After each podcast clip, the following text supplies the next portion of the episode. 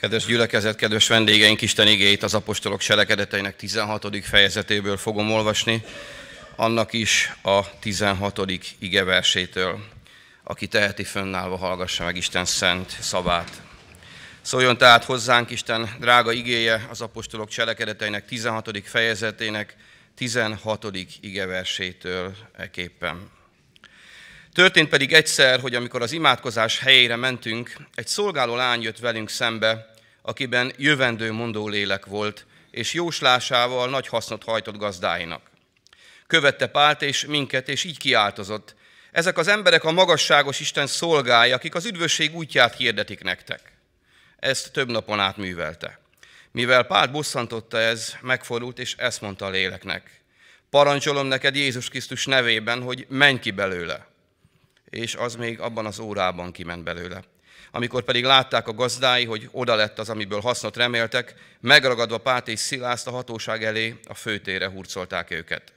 Azután az előjárók elé vezették őket, és ezt mondták. Ezek az emberek felforgatják a városunkat. Zsidók lévén olyan szokásokat hirdetnek, amelyeket nekünk nem szabad sem átvennünk, sem követnünk, mert rómaiak vagyunk.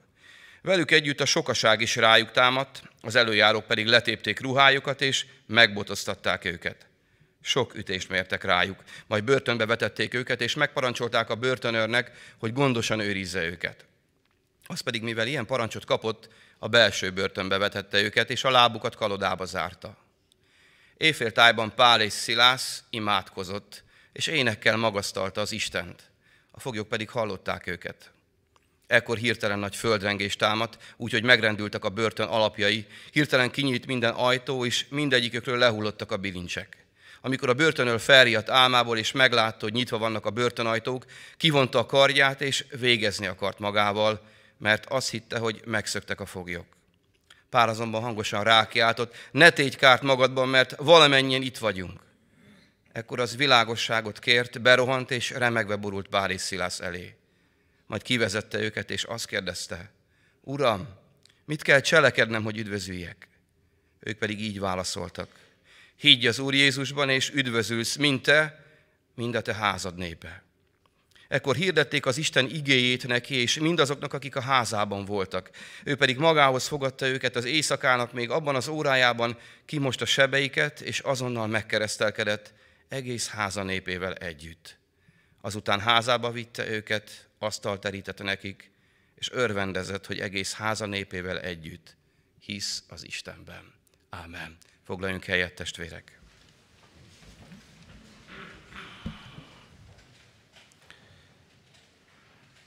Egy élő bizonságtétel.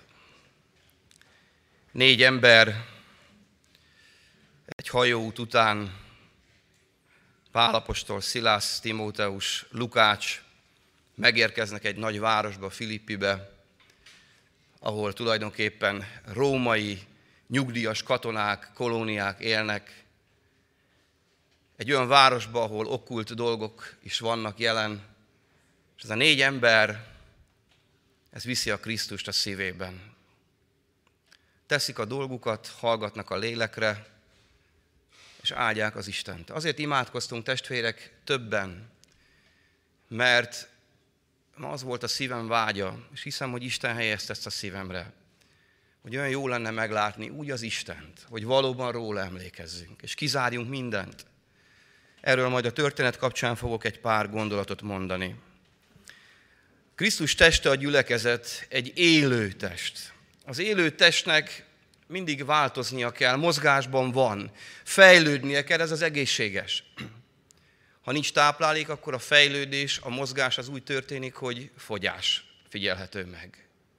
Ha tétlen egy közösség, akkor is a fogyás figyelhető meg a közösség életében, és így van ez az egyéni ember életében is.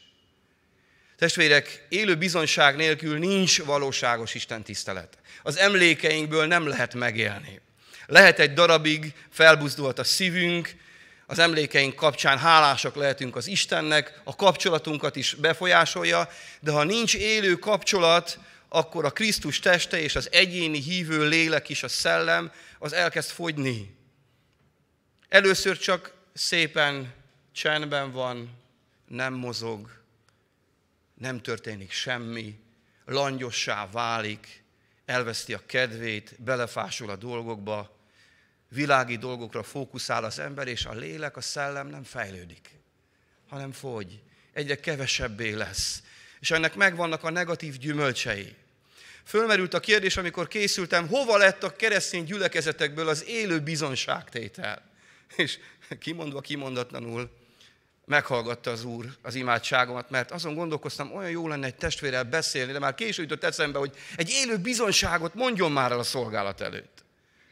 De hát Isten nem felejtkezett el erről a kérésről, és itt volt a mi testvérnőnk. A gyászban, a mélységben megtapasztalta Isten valóságos jelenlétét. Tudunk-e ma tényleg Krisztusra figyelni. Istenre szegezzük a figyelmünket lelki értelemben is. Itt tudunk-e hagyni mindent ezen a poros múlandó földön, és föl tudunk-e nézni rá? Vagy maradunk lenn a földön, a problémáink mocsarában elmerülve. Itt van az a négy férfi, aki megérkezik ebbe a nagy városba, ahol ugyanolyan emberek, ugyanolyan bűnös emberek vannak, mint ma. Nem különbözik Debrecen Filippitől, vagy a világ egyik nagyvárosa sem. Minden megfigyelhető, és az arányok is így vannak. A Krisztusban lévők sokkal, de sokkal kevesebben vannak, látszólag az ő erejük, a mögöttük lévő hatalom sokkal kisebb, ha láthatók dolgoknál megrekedünk, mint ami körülveszi őket. Mit kezd ez a négy ember ezzel a nagy várossal? Valószínű nem azon álmodoztak, hogy most mindenkit megtérítenek. Egyszerűen hajtotta őket az Istennek a lelke szelleme. Ott volt a vágy a szívükben, hogy az Úrtól vezérelve megkeressék a közösséget azokkal, akik hisznek, megtalálják a vágyakozó lelkeket, és együtt közeledjenek az Isten igazsága által a Teremtőhöz, a megváltóhoz. És ez a vágy olykor elég ahhoz, hogy Isten nagy dolgokat tegyen. Mert a vágynak a centrálikus középpontjában nem az ember van, nem a félelme, nem az aggodalma, nem a látható dolgoknak a valósága, amely igenis félelmetes és erősebbnek tűnik az embernél, hanem ott van bennük az élő Krisztus, akivel napi kapcsolatban vannak. És az apostolok cselekedetei egy ilyen könyv, ahol az élet, az élet ki csúcsosodik és kiviláglik előttünk. Folyamatosan zajlanak az események. Isten folyamatosan szabadít, helyreállít. Int fed, ha kell. Az Isten ott van, és ahol az Isten ott van, ott történnek a dolgok. Ott nincs langyosság. Ott nincs lustaság, ott felébrednek az emberek. És ennek a mai szolgálatnak azt a címet adtam, hogy ébresztő. Mert Isten népe, a teremtő, cselekvő Istennek a népe, az nem maradhat langyos és cselekvő képtelen. Ahol Isten lelke működik, ott mozgásban vannak a dolgok. Nem mindig könnyű ez, mert van, mikor nehézségek felé visszamozgás de Isten nem felejtkezett el az ő népéről.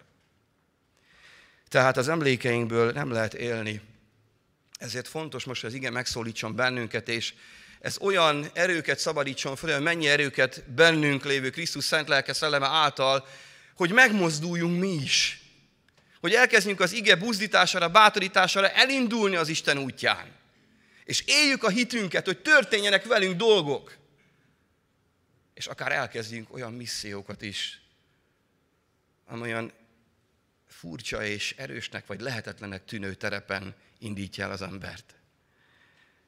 Azt olvassuk, hogy ezek a négy férfi elindult, és Filippiben nem volt zsidó templom. Ugye a zsidó templom az akkor lehetett létre egy zsinagóga, egy ilyen közösség, hogyha tíz döntésképes, döntéshozó férfi ember van. Itt nem volt. Pálik elindultak a Ganga folyó mentén, mert sejtették azt, hogy a zsidók péntek délután vagy szombat délőtt a rituáléjukat, a tisztulási rituálékat végzik, és hát hogy találnak zsidó származású embereket, vagy olyan embereket, akik imádkoznak az Istenhez, és megérkeztek, ahol találkoztak ezekkel az istenfélő asszonya Lídiával, aki egy bíborárus nő volt, Tiatirából származott, és voltak vele még egy páran, akiknek vágy volt a szívükben, hogy keressék az Istent. Az első kérdés az, van-e vágy a szívemben, hogy keressem az Istent?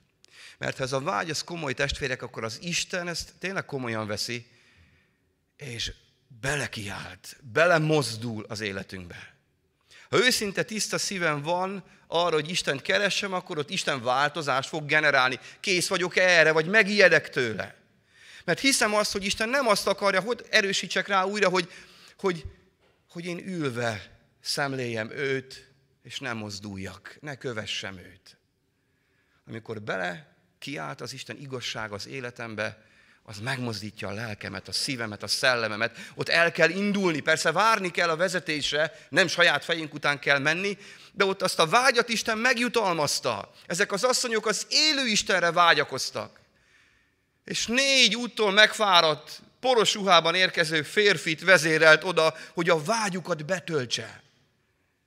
Van, mikor emberek által, van, mikor egy szolgálat által, a Biblia igéje által ráeszmél az ember, hogy vágytam az élő Istenre, és Isten adott egy mondatot, egy igét, adott egy embert, aki messziről érkezett. Én nem is ismertem, de elhozta az Isten igazságát. És a vágyra válaszol az Isten. Mert soha nem marad csendben, mert szeret bennünket. És csodálatos ez az élő bizonyság, hogy ezeknek az asszonyoknak az imádsága, hogy hallgatatott meg. Testvérek, ha imádkozunk, ha tovább akarunk lépni az Isten felé, Isten meghallgatja a mi imánkat. Elhoz egy közösségbe, hogyha kell. Otthonra találok ebben a közösségben. Ad mellém olyan munkatársakat, olyan embereket, akik hitben vannak. És olykor megkeres az ő lelke által is bennünket. Talán egy csendes kamrában, amikor bűntől terhelten a vádlások alatt roskadok, vagy amikor betegségben küzdök, vagy gyászt hordozok, és egyedül vagyok, és nem akarok senkivel találkozni. Az Isten lelke által közel jön olyankor is. És az ő igazságával, igéjével bátorít, buzdít, vigasztal, és utat mutat. Van-e vágy a szívünk mellett? És a vágy az cselekvése indít-e bennünket? Elindulunk-e az Isten felé? Annyira gyönyörű a történet, így szól, akinek az Úr ennek a Lídiának megnyitotta a szívét, hogy figyeljen arra, amit Pál mond. Amikor a szív Isten által megnyitódik, akkor nem számít semmi. Akkor csak Isten és én összekapcsolva menj el az ő lelke által, és megnyitott szívem éhezik, szomjazik, és befogadja az ő igazságát. És tudjuk, hogy az asszony hogyan reagált erre. Befogadta pálékat, bemerítkezett, és megnyitotta a szívét az Isten embere felé is. Ez egy fontos dolog, mert ha tiszta vágyak vannak a szívünkbe, akkor az Isten emberei felé megnyitjuk a szívünket. És ez összekapcsol, ahogy énekeltünk. Összekapcsol bennünket akár az úrvacsorai közösségben is. Itt leomolnak az emberi dolgok, nem látjuk a másikban csak Krisztust, az ő szeretetét, kegyelmét. És amikor az imádkozás helyére mentek, ahogy olvassuk, megjelenik egy szolgáló lány, jött velünk szembe, hogy olvassuk az igéből, és jövendő mondó lélek volt benne, voltak urai, rabszolga volt ez, nem a maga ura volt, kétszeresen is rabszolga volt, mert földi rabszolga volt, illetve a gonosz léleknek a rabszolgája is volt. És ez a lélek mit csinál? Bizonyságot tesz. De kiről? Nem az Istenről, hanem Pálékról. És ez egy nagyon fontos üzenet nagy hasznot hajtott gazdáinak ezen, és kíván, vagy ezt hirdette, hogy a magasságos Istennek a gyermekei pálék. Na itt van egy nagyon fontos üzenet, és hova lett az élő bizonyságtétel? Ez lesz az élő bizonyságtételnek az egyik legnagyobb gátja, az, hogy milyen központú az Isten tiszteletünk. Ember központú, vagy Isten központú. Akkor, amikor egy gyülekezet készül az úrvacsorára, és az emberek jönnek, és akkor eszükbe jut a reggeli cselekedetük, vagy a múlt heti, vagy az elmúlt időszakban történt bűneik rájuk terhelődnek, és fölvetődik a kérdés, hogy vehetek-e én úrvacsorát? Elég méltó vagyok-e én arra, hogy úrvacsorai közösségben legyek? Vagy rendeztem a bűneimet a másokkal, vagy a mások rendezték-e velem, és testvérek, az történik, hogy az úrvacsora, ahol a Krisztusra kéne emlékeznünk, azzá változik, hogy magunkkal vagyunk elfoglalva. Magunk vagyunk a középpontban. Nem tudunk Istenre tekinteni, és ezért imádkoztunk, próbáltuk meg azt, hogy kezdjük el dicsőíteni az Istent az imádságban, hogy a figyelmünk az fölterelődjön, fölemelkedjen a tekintetünk az élő Istenre, mert róla emlékezünk. És az ő igazság, az ő szabadító kegyelme és az ő hatalma, ha előttünk van, akkor, akkor tulajdonképpen kiragadunk a saját börtönünkből. és megnyílik a lelki szemünk is arra, hogy kicsoda Isten. Igen, ha bűnös vagy, vald meg a bűneidet. Ő miatta megbocsát az Isten. Nem kell magaddal foglalkozva elmaradni az úrvacsorától. Amikor indít az ő lelke, akkor ne a sértődöttség börtönébe légy bezárva, hanem rendezd a dolgodat. Ezen áldás van, ez életet jelent. Mert a másik mindezzel ellentétes gondolkodás és emberi dolog az múlandó. Az emberi létnek a halál a gyümölcse. A bűn miatt.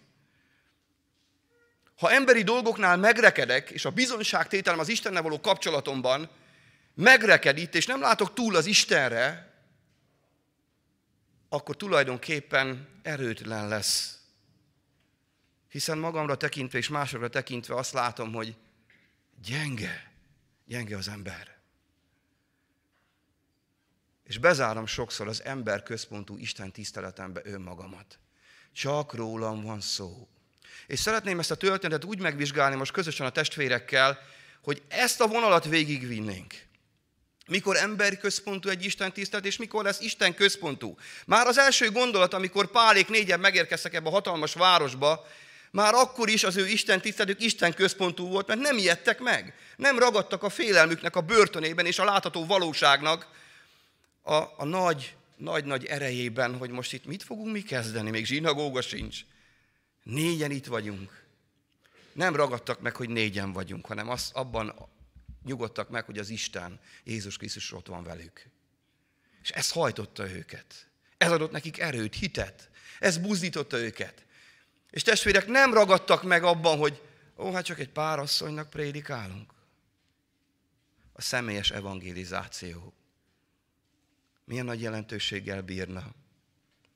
Nem tudom, hányan vagyunk, de egy ember ülne, Pálapostól biztos prédikált volna. Valószínűleg én is előtt vettem volna magamat. Tehát az ember központú. Sokszor itt ragadunk meg, és az emberen nem látunk túl, nem vesszük magunktól észre az Istent. Nem vesszük észre egymástól az Istent.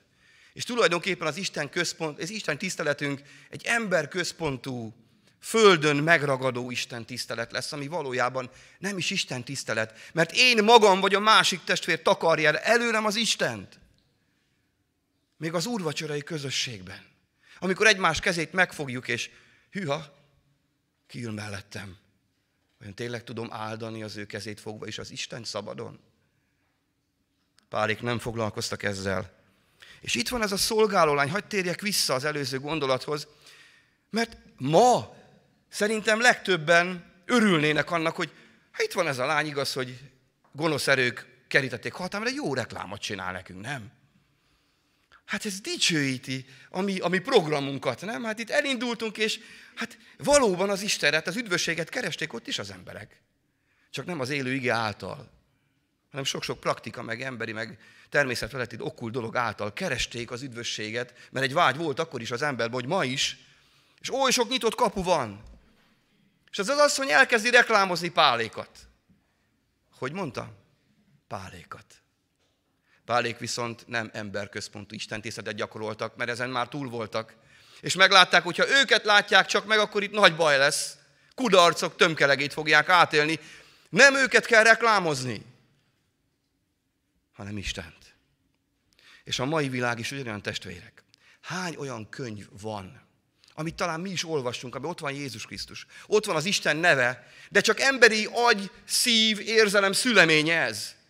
És összemossák. Természetgyógyászoknál kim van a kereszt. Oh. Vajon az ige mérlegén megáll?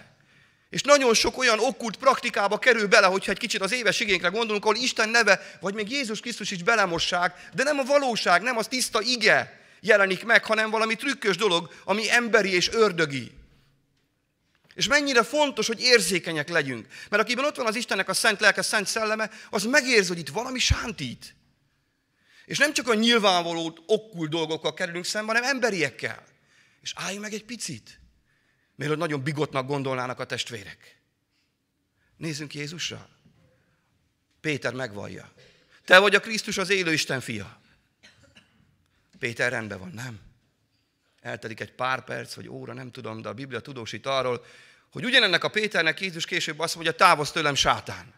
Mert nem Isten szerint gondolkodol, hanem emberek szerint. Akkor mennyire fontos, hogy érzékeny legyen a bennünk lévő lélek. A bennünk lévő szellem, hogy az egyik pillanatban úgy gondoljuk, rendben vagyunk, de érzékeljük azt, hogy utána korrigálnunk kell. Mert a világ, vagy az érzelmeink, vagy a lelki dolgaink, amik emberi bennünk van, érzelem, akarat, értelem, az elvihet bennünket az isteni akarattól. És Péter is így járt. Hát miből fakadon mondta ezt neki Jézus? Mert Péter óvta volna, nem történhet ez meg veled, hogy téged keresztre fognak feszíteni, mert Jézus hirdette az ő halálát, amiért jött.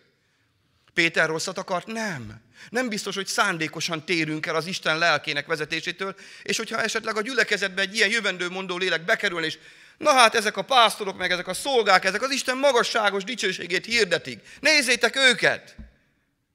Ragadjatok meg náluk, ne lássatok túl rajtuk, hogy ők csak eszközök, hogy semmik nem lejentenek. Nem ők számítanak, mert ők nem tudnak megváltani, nem tudnak senkit megszabadítani. Még lelki gondozni se Isten lelke nélkül. És az ördögi lélek az ravasz, mert ahol Isten lelke megjelenik, ott ott van a sátán is. Ahol Isten lelkét nem fogadják be, vagy ahol langyos fogadtatása kell, hogy találjon az Isten lelke, ott a sátán az nyugodtan van. Ott nincs dolga. Elintézik ezt a hívők is, nem?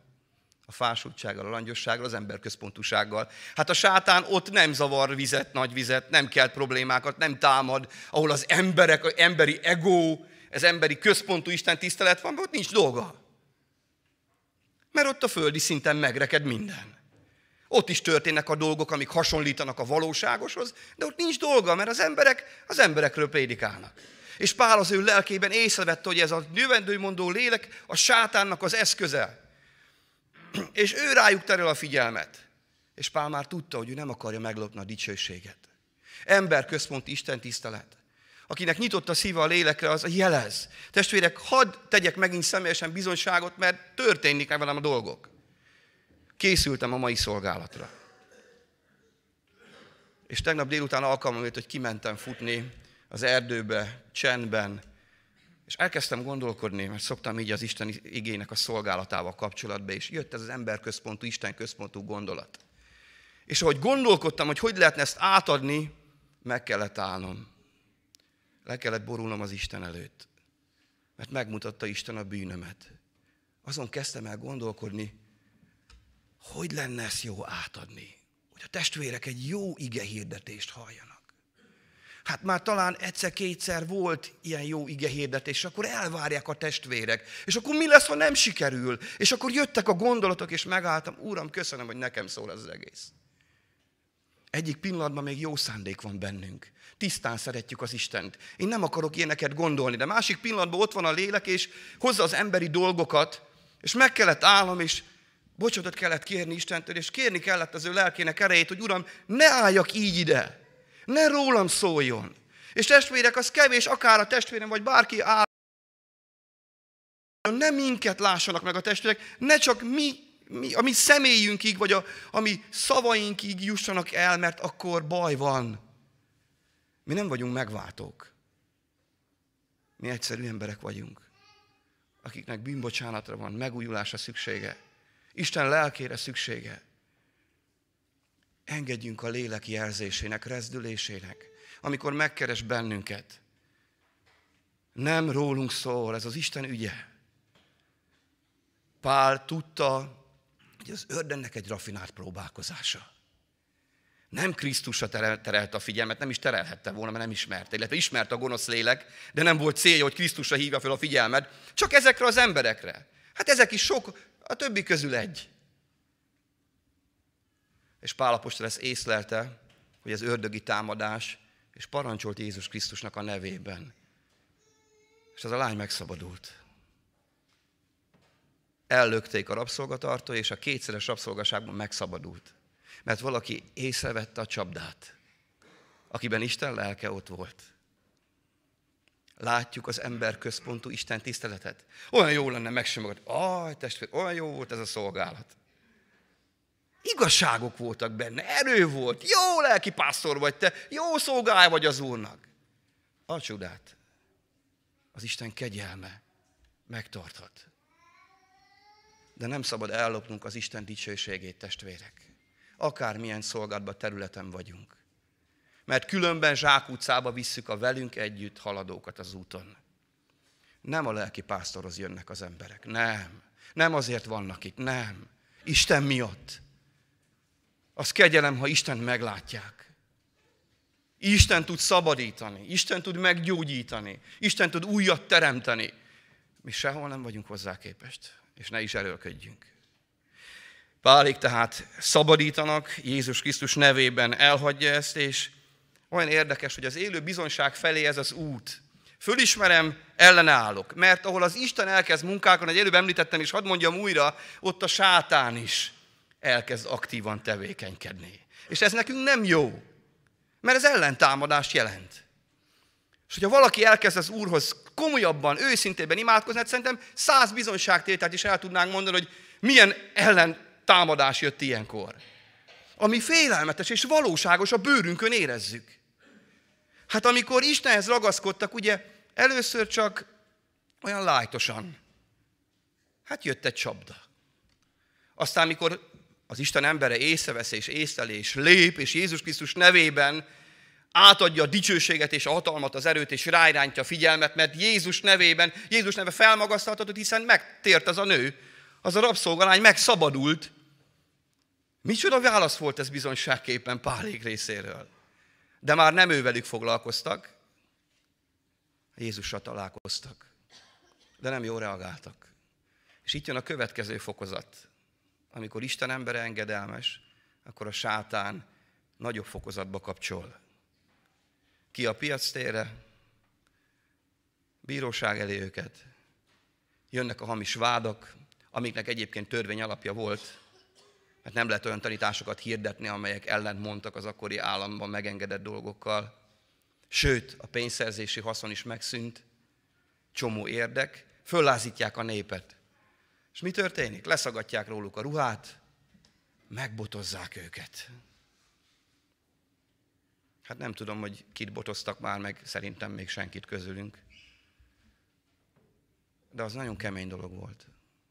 Voltak, akik belehaltak ebbe a fenyítésbe. És nem tudósít a Biblia arra, hogy pálék elkezdték volna vádolni őket. Elkezdték volna védeni az igazukat. Elkezdtek volna öklöt rázni felé, hogy majd az Isten lecsap kénköves villámokkal, és összetör benneteket. Nem. Azt látjuk, hogy börtönbe zárták őket, kalodába zárták, és a hívők csendbe vannak. Mert tudják, hogy ők jót cselekedtek, és tudják, hogy az Istennek való engedelmességük, az már ha látható világ környezete megmozdult, és a sátán ellenük támadt, ők nem követtek el bűnt. A helyükön vannak. Ha emberközpontú Isten tisztet ilyenkor elkezd vádolni, magát sajnálni, keresni az okokat, magával foglalkozni. Valamit rosszul csináltam, de hát megszabadult ez a lány, akkor csak jól, jól cselekedhettünk. Amikor valami bizonyság van, vagy egy, egy konferencia, vagy valamilyen rendezvény, egy Isten tisztelet, ami sikerül, akkor mi mit csinálunk? Dicsőség az Úrnak! Most azért meg sem magamat is, hogy rendben volt minden. De mit rontottunk el? Tahiban voltunk egy ifjúsági konferencia, illetve egy táborban, és 70 fiatal az Isten lelke alatt összetörve zokogott, tizenvalahány megtért fiatal volt, és utána éjszaka elkezdtünk beszélgetni azt, hogy hú, hát valamit nem rontottunk el. Mert olyan erők nyilvánultak meg, meg olyan dolgokat látunk, amit még nem soha. És akkor ezen vitatkoz, nem vitatkoztunk, csak gondolkodtunk, hogy valamit elrontottunk. Ahelyett utána eljutottunk, tovább lendültünk magunkról a figyelmünk az Istenre, hogy hát ne elemezzük már túl a dolgokat, mikor az Isten jelenléte volt, és emberek tértek meg, szabadultak meg, börtönajtók nyíltak. Emberközpontú Isten tisztelet. Amikor bántanak bennünket, óhatatlanul védekezünk. Pedig ha Krisztusra nézek, ott a Golgota keresztény sem védekezett, pedig jöhettek volna az angyalok, hanem imádkozott az ellenségeiért mert tudta, hogy az Isten akaratában megnyugodva cselekszik. És hogy én tudom, hogy az igéhez igazítottam az életemet, és úgy cselekszem, és a szívem tele van Krisztussal, nem önmagammal, akkor Isten központú lesz ott a kalodában is, a börtön mélyén, vagy mikor botoznak, akkor sem bizonytalanodik el a szívem, mert tudom, hogy az én megváltom él, és az ő engedelmességének kapcsán vagyok itt ebben a helyzetben. És tudom, ahol élet van, ahol mozdul valami, ott a sátán is mozdul. És itt szabadulás történt. Jézus Krisztus megmutatta az erejét. Hát hogy nem mozdult volna? Akkor miért vagyok meglepődve, hogyha engedelmes gyermekeként az Úrnak szenvedéseket kell elviselnem, vagy bántásokat? Vagy még itt Magyarországon talán azokat sem, de hogyha gúnyolnak, vagy nem tartanak annyira értékesnek, vagy nem vagyok a rivalda fényben, vagy ellenem támadnak sokan, vagy nem értenek egyet velem. Emberközpontú Isten tisztelet, de pálig tudták, hogy Jézus jelen van, és Jézus cselekedett. És átláttak a körülményeken, átláttak az ellenségeiken, a vádlóikon, és az élő bizonyságtétel testvérek a mélységben születik meg. Én úgy tapasztaltam az életemben, hogy része a mélység. Megtapasztaljuk a sátán támadását, amelyből származhat mélység. De ez sokszor elbizonytalanít bennünket, hogy biztos, hogy jól cselekedtem. Nem, ha tudom, hogy az igéhez mérten élek, és teszek dolgokat, és nem rólam szól, hanem Istenről, és őt akarom dicsőíteni, akkor bármilyen nagy az ellenszés, a látható dolgok bármilyen más formában zajlanak körülöttünk, ne bizonytalanodjunk el ott a kalodában, védes háttal megszületik az élő bizonyságtétel. Egy gyászban, egy betegségben, egy megvetettségi állapotban, vagy egy elutasításban, vagy a világ részéről való támadásban megszülethet a bizonyságtétel. Ha magunkról fölemeljük a figyelmünket Krisztusra, és nem magunkat elemezzük túl a családunkban, a gyülekezetünkben, a szolgálatunkban, nem rólunk szól, mi vagyunk vajon a gátjai annak, hogy nem tér meg a gyermekünk, vagy mi vagyunk a gátjai annak, hogy a szolgálat nem működik úgy, mi rólunk szól, mi lesz, ha elvesztjük a szolgálatot, mi lesz, hogyha nem olyanok kerülnek oda, és itt az ember a középpontban van, nem. Leteszek mindent Isten elé. És akármilyen fájdalmaim vannak, akármilyen támadások alatt vagyok, nem másokra mutogatok nem másokat hibáztatok. Nem keresem magamban a felelősséget túlzottan, mert az Isten, hogyha bűnbállattam el elé, megnyugtatja a szívem, és megbocsát, ha én valamit elrontottam.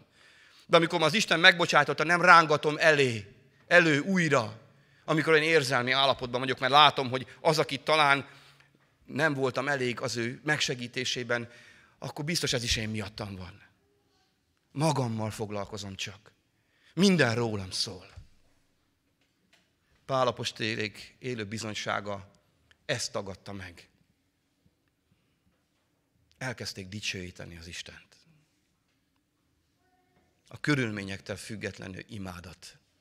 Amikor Isten van a középpontban, nem a fájdalmam, nem az elzsibbat kezem a kalodában, nem az a kétség vagy félelem, hogy mi lesz velem, hanem meglátom az Istent, és áldom őt. Ez az élő bizonyságtétel, amely még egyszer hadd mondjam legtöbbször a mélységből, a fájdalomból, a szenvedésből, a harcból születik. Mert a hívő ember élő bizonyságtétele az harcban születik és követi a harc. Ez egy lelki-szellemi törvényszerűség. Hol ember központúból Isten központú leszek, a gondolkodásom, a gyakorlatom, ott az ördögnek küzdeni kell keményen, mert bajba van.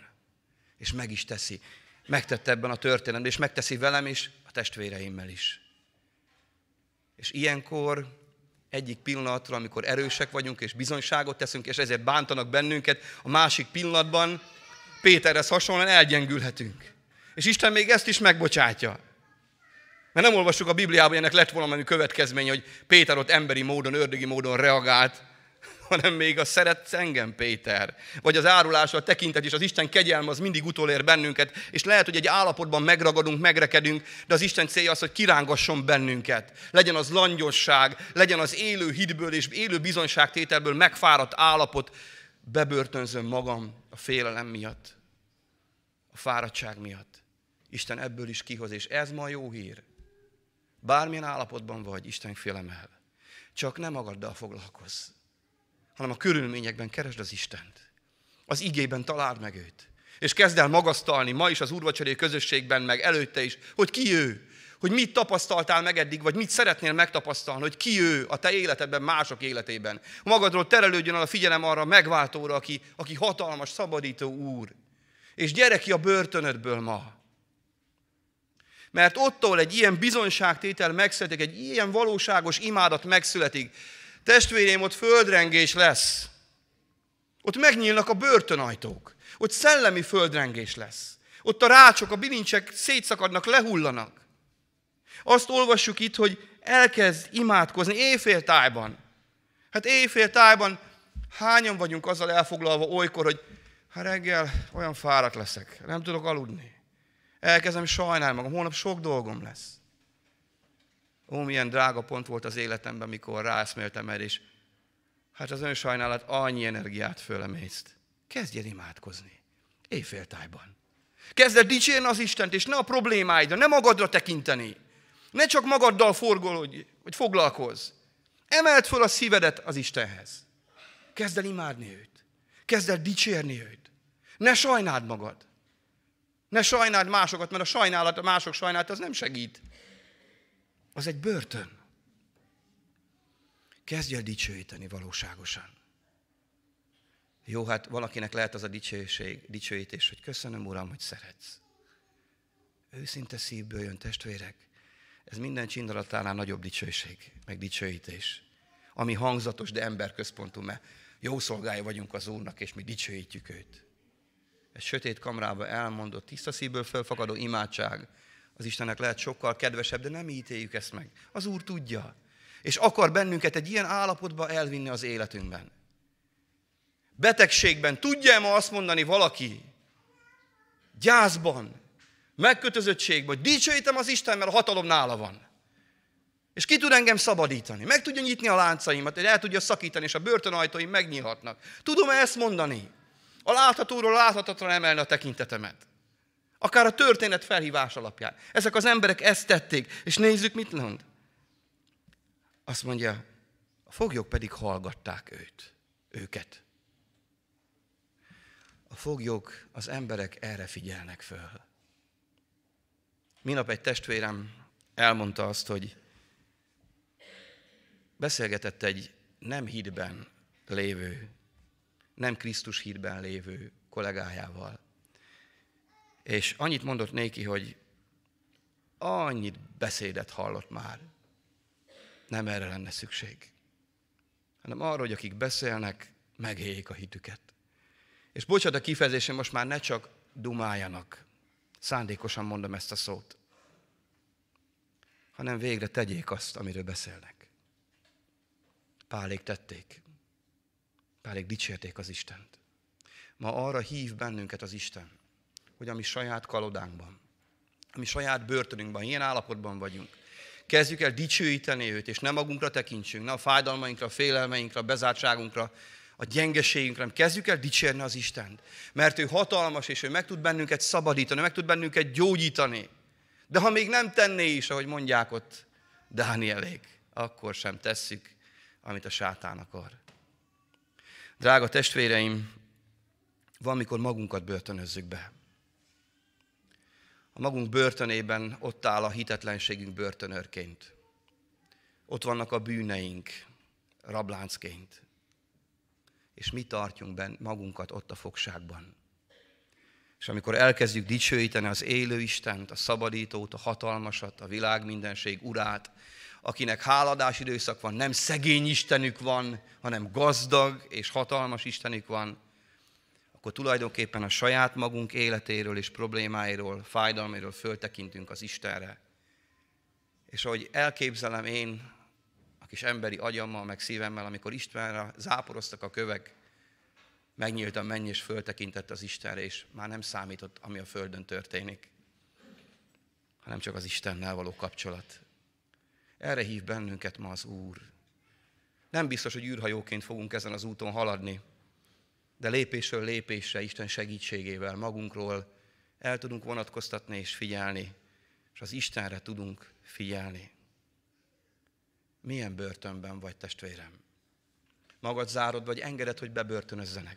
Mert amikor az élő Isten dicsőítjük és imádjuk, akkor, ahogy az előbb mondtam, a földrengés megérkezik, és ez a földrengés nem megöl bennünket, nem megöli azokat, akik minket börtönbe zártak, hanem bizonyságot tesz, élő bizonyságot tesz arról, hogy Isten jó.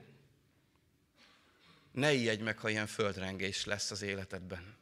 Ne ijedj meg, hogyha a börtönből az Isten így szabadít ki, hogy minden megváltozik, minden labilisnak tűnik. Ne ijedj meg, hanem dicsőítsd az Istent. Mert ő érted harcol és érted cselekszik. És hallgatták őt, megrendültek a börtön alapjai, hirtelen kinyílt minden ajtó, és lehultak a bilincsek. Hiszed -e ezt, hogy veled is megtörténhet? Akár ma, hogy az Isten megszabadít. Kezd el őt dicsérni és megnyitni a szívet felé. És nem magaddal foglalkozz. Nem magaddal légy elfoglalva. A börtönör is látta és megmenekült. Az a végtelen szeretet ott Pálék szívében, hát mondhatnám ma is hívemben, megérdemli, legyen öngyilkos, dőjön a karjába. Hát ellenség. De pár szívében ott van az a Krisztusi szeretet, és felismeri, hogy az az ember is megváltásra szorul. Ő is, bár börtönőr, de börtönnek a, a rabja. És azzal foglalkozik, itt vagyunk, nem mentünk sehova. És ott összetörik, mert meglátja az élő bizonyságtételt. És elhangzik egy nagyon fontos mondat, testvérek. Uraim, mit kell cselekednem, hogy üdvözüljek? Van ma közöttünk itt ilyen lélek, akinek a szívén ott lehet ez a kérdés. Aki még nem tudja, mert sok-sok mindent hallott már Istenről is, Krisztusról is, de valahogy emberekig jutott el, az embereknél megrekedt, és nem tudott túllátni. Az emberek ellopták az Isten dicsőségét, és megakadályozták a látását. Magukra irányították az ő szabadulásra vágyó szívét, lelkét és figyelmét. Pálapostól válaszol, higgy az Úr Jézus Krisztusban, és üdvözülsz, mint te, mind a te házad népe. Micsoda ígéret. Hányan vannak ma így szülők, akik ebben az ígéretben bíznak még mindig? Nem én mondtam ezt, ezt Isten mondta. Ő megteheti. Ha bűn börtönében szenvedsz, nézd fel a Golgotán függő Krisztussal. Ő fogja megszabadítani a te bilincseitől. Ha gyengeség, erőtlenség börtöne zár a félelem, nézd a feltámadott hősre, aki ma is cselekszik. Hallottuk az élő bizonyságtételt. Megtapasztaljuk az ő gondoskodó kegyelmét, szeretetét. Milyen börtönben vagy, testvérem? Nézd fel Isten, és kezd el magasztalni őt, hogy ő megszabadíthat. És legyen a te Isten tiszteleted középpontjában Jézus Krisztus, a győztes király, a megváltó úr, aki kegyelmes Isten, aki szeret, és valamilyen olyan különleges szeretettel, amit ember föl nem foghat, nem is utánozhat, ami a sírig is elkísér még akkor is, hogyha mélységek által. És ne felejtkezz el soha arról, ha az élő bizonyság megszületik, a halál ura, a világ fejedelme mindig ott lesz, és az utolsó pillanatig harcol ellened. De ha te dicsőíted a győztest, akkor te is győztes lehetsz. És megremeg minden körülötted, és megszabadulsz, és mások is megszabadulnak. Legyen áldott ezért, ami mindenható Istenünk. Amen.